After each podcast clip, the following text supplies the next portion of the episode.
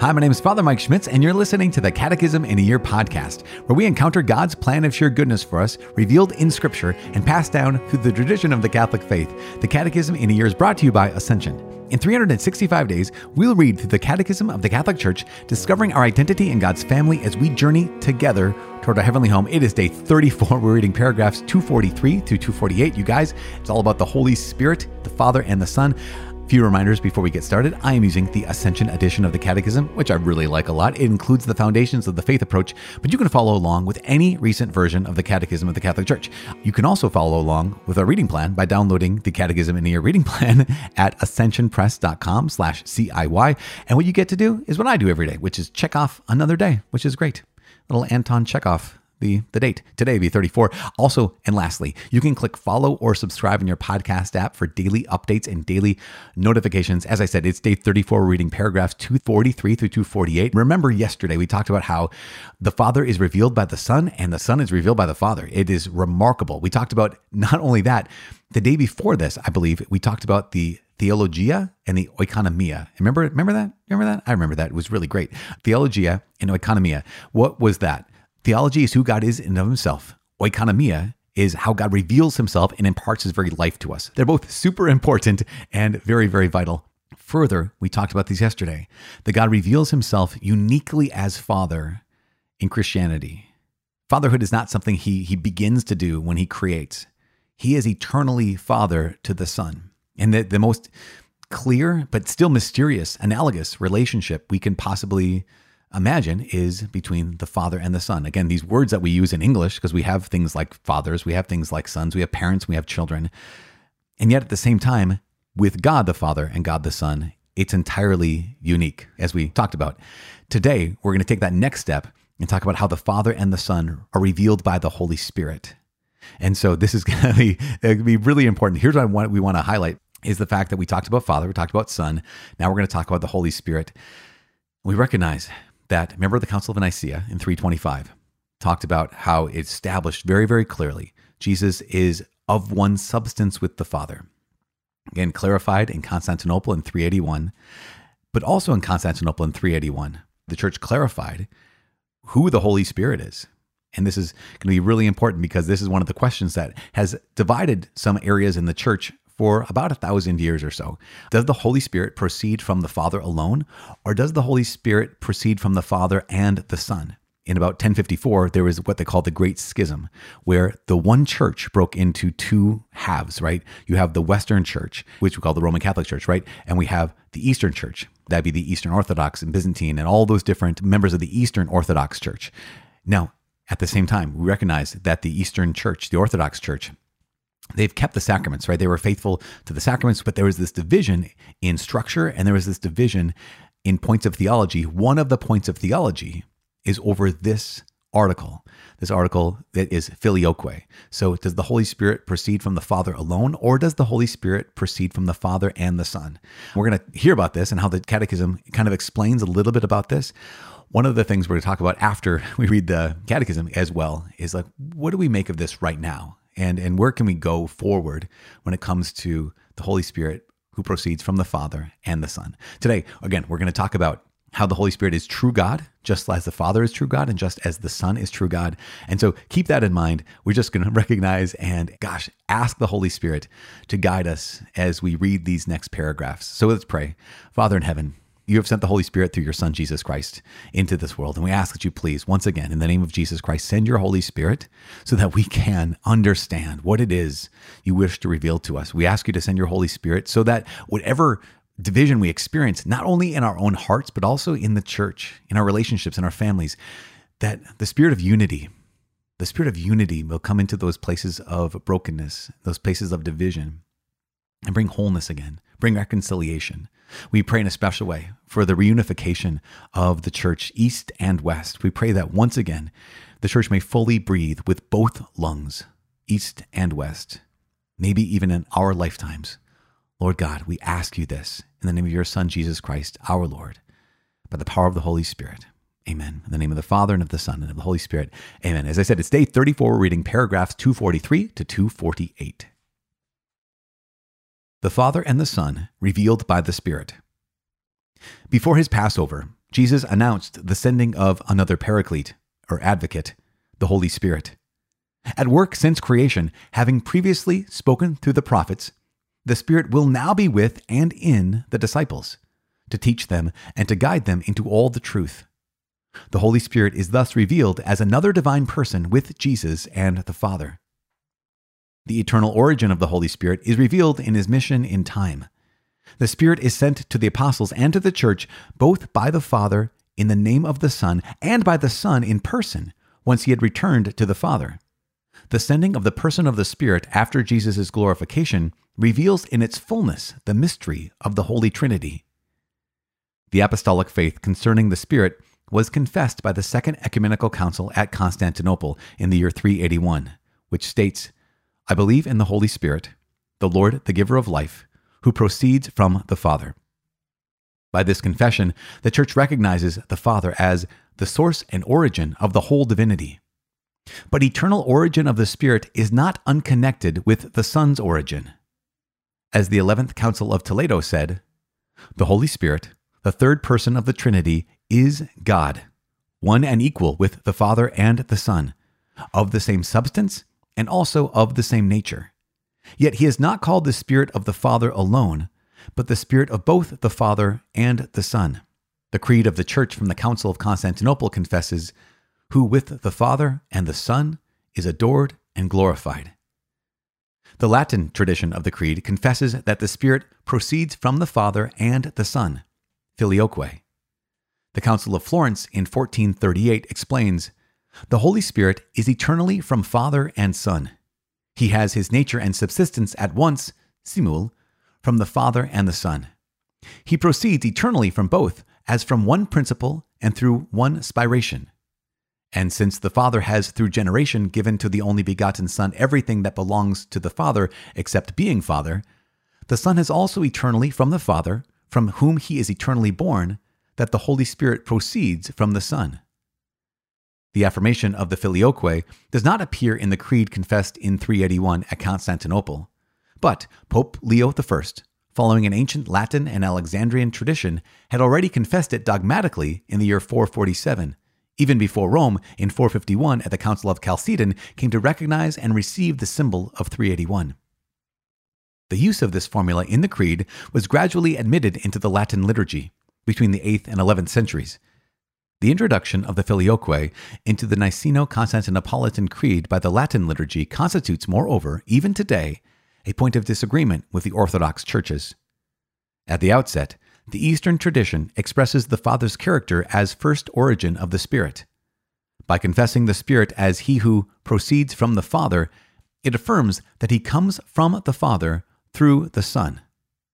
The Western tradition expresses first the consubstantial communion between Father and Son by saying that the Spirit proceeds from the Father and the Son, filioque. It says this, legitimately and with good reason, for the eternal order of the divine persons in their consubstantial communion implies that the Father, as the principle without principle, is the first origin of the Spirit, but also that as Father of the only Son, he is, with the Son, the single principle from which the Holy Spirit proceeds. This legitimate complementarity, provided it does not become rigid, does not affect the identity of faith in the reality of the same mystery confessed. okay, so are you confused? Are you a little bit uh, confused? Well, it's, I understand that. That makes a lot of sense because there's such technical language because this is one of those articles. This is one of those things that we know, that we believe it's been revealed by God through history, through scripture, through the church that is a point of contention with our brothers and sisters in the Orthodox churches. And so we just have to go back. Let's go back to the where it's simpler. go back to a simpler day, meaning a simpler paragraph like 243 through 245. So here's what we recognize that before his Passover, Jesus, yep, I'm going to send another paraclete or another advocate through the Holy Spirit. The Holy Spirit had been working, right? He'd spoken through the prophets, but now the Spirit will be with and in his disciples to teach them and to guide them into all truths. Therefore, the church concludes in the end of 243 the Holy Spirit is thus revealed as another divine person with the Father and Jesus, right? So that's really important. Now, I love the beginning of paragraph 244. It says this The eternal origin of the Holy Spirit is revealed in his mission in time. And this is just so incredible. So the Holy Spirit has an eternal origin, right? Without beginning, without end, that kind of situation. His origin is revealed by his mission in time. This is one of those pieces that we wouldn't have any idea the identity of God unless he had chosen to reveal himself in the course of human events. If he hadn't chosen to reveal himself to us as we're walking through this world, we say that the sending of the person of the Spirit after Jesus' glorification, right? Jesus, he resurrected, he ascends to heaven. Nine days later at a Pentecost, the sending of the Spirit in person reveals in its fullness the mystery of the Holy Trinity. We have the Father revealed in the Old Testament. We have the Son revealed in the New Testament, and we have the Holy Spirit revealed in the age of the church. So here we are, knowing, realizing, because of God's revealing it to us, that He is one divine being in three divine persons. And yet, in the Old Testament, he was still a Trinity, like the Holy Spirit's there present. Jesus, the Word of God, is still present.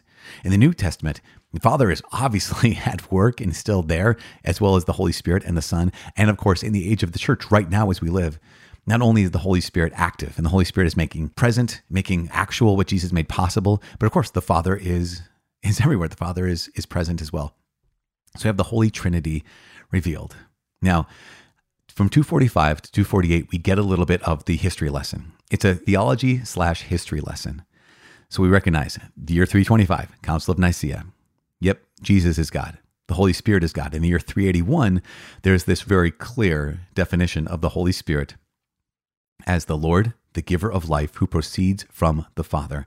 And so we recognize that the Father is the source and origin of the whole divinity, and that the eternal origin of the Spirit is not unconnected with the Son's origin. And this is this quote from the 11th Council of Toledo in the 675 that says this long quote. It says, The Holy Spirit, the third person of the Trinity, is God, one and equal with the Father and the Son. Of the same substance, remember that we say that in the Creed, consubstantial, of the same substance and also of the same nature.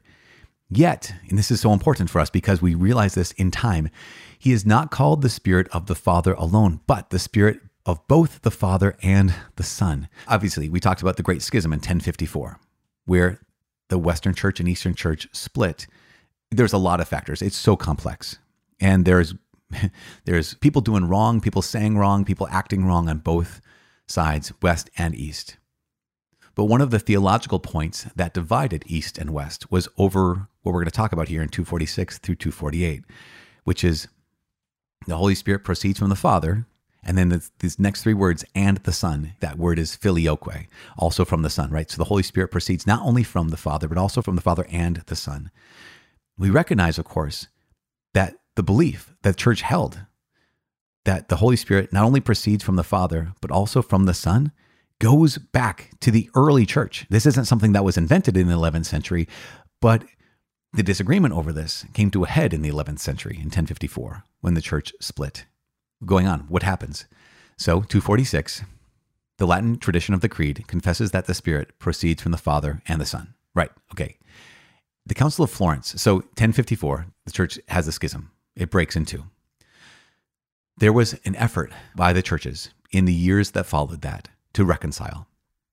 The Council of Florence was one of those places of reconciliation. It took about 400 years, but in the year 1438, the church offered another formulation and the other formulation that the church offered that would be acceptable because it's a it's it's also an early formulation. So the, the church had in its early days had said both the Holy Spirit proceeds from the Father and the Son, as well as the phrase the Holy Spirit proceeds from the Father through the Son. And so Council of Florence, trying to have an act of reconciliation with East and West, had proposed this that it is the same to say that the Holy Spirit proceeds from the Father and the Son, and the Holy Spirit proceeds from the Father through the Son, which brought about reconciliation, which was incredible. It's wonderful in the year 1438. Unfortunately, that reconciliation didn't go as far as it could have. There were some churches that came back, but in the 1450s, the Eastern Orthodox left the church again under some social pressure, under pressure from Muslims and under pressure. Yeah, it's never a clear cut thing, right? There are some times when our theology is very, very clear, and that's the reason why we disagree. And there's other times when some, maybe I don't want to say like this because I don't want to make small of something that's a big deal, but sometimes we use the theology as an excuse.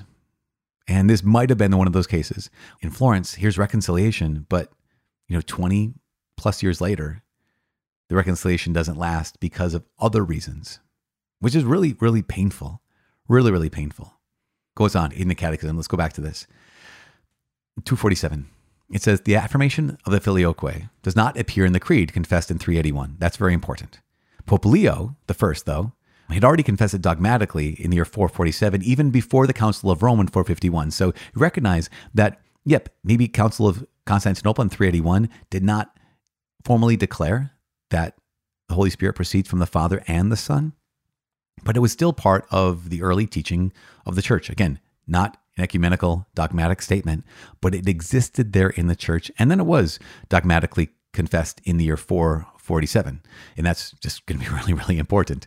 This is very complex, but paragraph 248 says this. Again, this is not a small thing, this is a very big thing.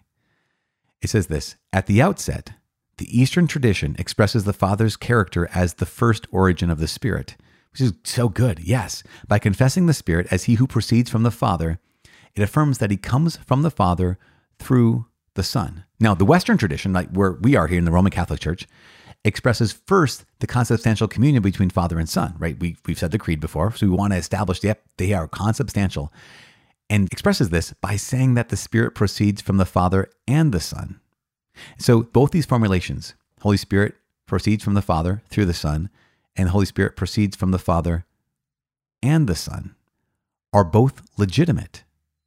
And here's the thing I love this quote. It says that this legitimate complementarity, provided it does not become rigid, does not affect the identity of faith in the reality of the same mystery confessed. What are we saying? What we're saying is that there is a shorter bridge between East and West than sometimes we like to think, or sometimes we, we even know about. There's a shorter bridge because many in the East have accepted, yeah, the Holy Spirit proceeds from the Father through the Son. Well, here's the church saying that's acceptable. That is also true. And if, again, don't become too rigid about this, this doesn't affect the identity of faith in the reality of the mystery that we're confessing. So I read an article that talked about even Eastern Orthodox Bishop Kallistos Ware, who just is a very famous, very prominent Eastern Orthodox bishop, that he, like 20 years ago, he had written a book called The Orthodox Church. He said, The filioque controversy, which has separated us, you know, East and West, for so many centuries is more than a mere technicality, which makes sense, right? It's, it's this isn't a small point. It's not just a small point of doctrine. It's not a mere technicality. But he also says, but it is not insoluble. He says, qualifying the firm position taken when I wrote my book, The Orthodox Church, 20 years ago, I now believe, after further study, that the problem is more in the area of semantics and different emphases than in any basic doctrinal differences. Again, that's Orthodox Bishop Kallistos Ware, who is just, he's a very prominent Orthodox bishop, well respected both in the Orthodox Church and in the Western Church. And that is so beautiful and powerful to me, encouraging to me that here he is saying, okay, the division between East and West is not insoluble. Again, the Council of Florence, the church had come together, even if it was short lived, it came together and there was some reconciliation it is very possible. And we pray for the Holy Spirit of unity, right? Pray for the Holy Spirit of unity to once again reunite the church so that, like Pope John Paul II had said, so that the church can breathe with both lungs, the East and the West. that's one of our prayers today. I just want to invite every one of us to be praying for that because it's so vital, so important that we recognize that here's the church that was tragically, I mean, when I say tragically, I mean it is a tragedy that East and West divided in 1054. And again, to say it's one person or one group's or one side's fault is completely not true. But to say that there couldn't be restoration, that there couldn't be reconciliation, I think is also not true. So let's pray for that. Let's pray for our Eastern brothers and sisters. Let's pray for us. Let's pray for all of those who follow after Jesus that one day, once again, we may be reunited by the power of the Holy Spirit. That's what we're praying for. I'm praying for you. Please pray for me. My name is Father Mike. I cannot wait to see you tomorrow. God bless.